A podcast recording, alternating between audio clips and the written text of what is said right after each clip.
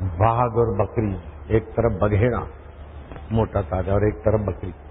ऐसा था मेरे माता पिता का जीवन। वो बहुत भोली भाली पति परायण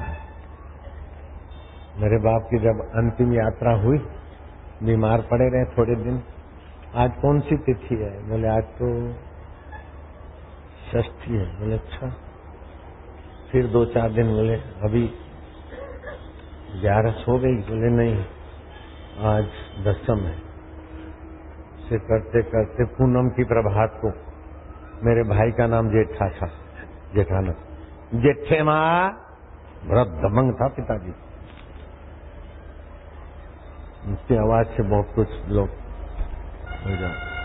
जेठे माँ, ओ जेठे माँ, रात को तीन बजे। जेठे को बुलाओ। गाय के गोबर का, गौमूत्र का लेप करो, मेरे को उधर नीचे सुलाओ। बोले, आप क्या करते? बोले, अब क्या करते मत करो जल्दी। तो मेरा नाम आसूमल था, आँसू को नहीं जगाना। उस समय में दस साल का था, छोटा है, बच्चा है, उसको दुख होगा।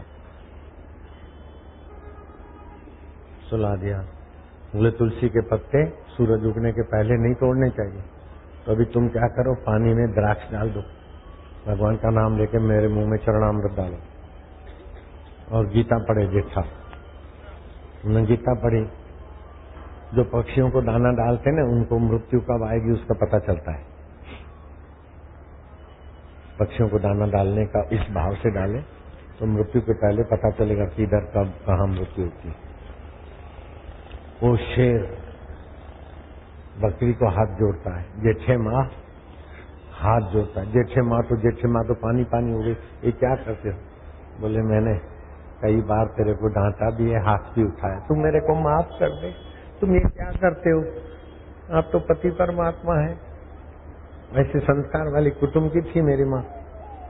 बोले, नहीं, फिर कर्म बंधन से कहीं मेरे को चुकाने आना पड़ेगा, तू माफ़ कर देने। तो मेरी माँ ने कहा, आप भी माफ़ कर दो। बोले हाँ हाँ माफ़ है, माफ़ तो जिनसे आपका लेना देना है होली दिवाली के दिनों में अगले साल का चुप कर लिया करो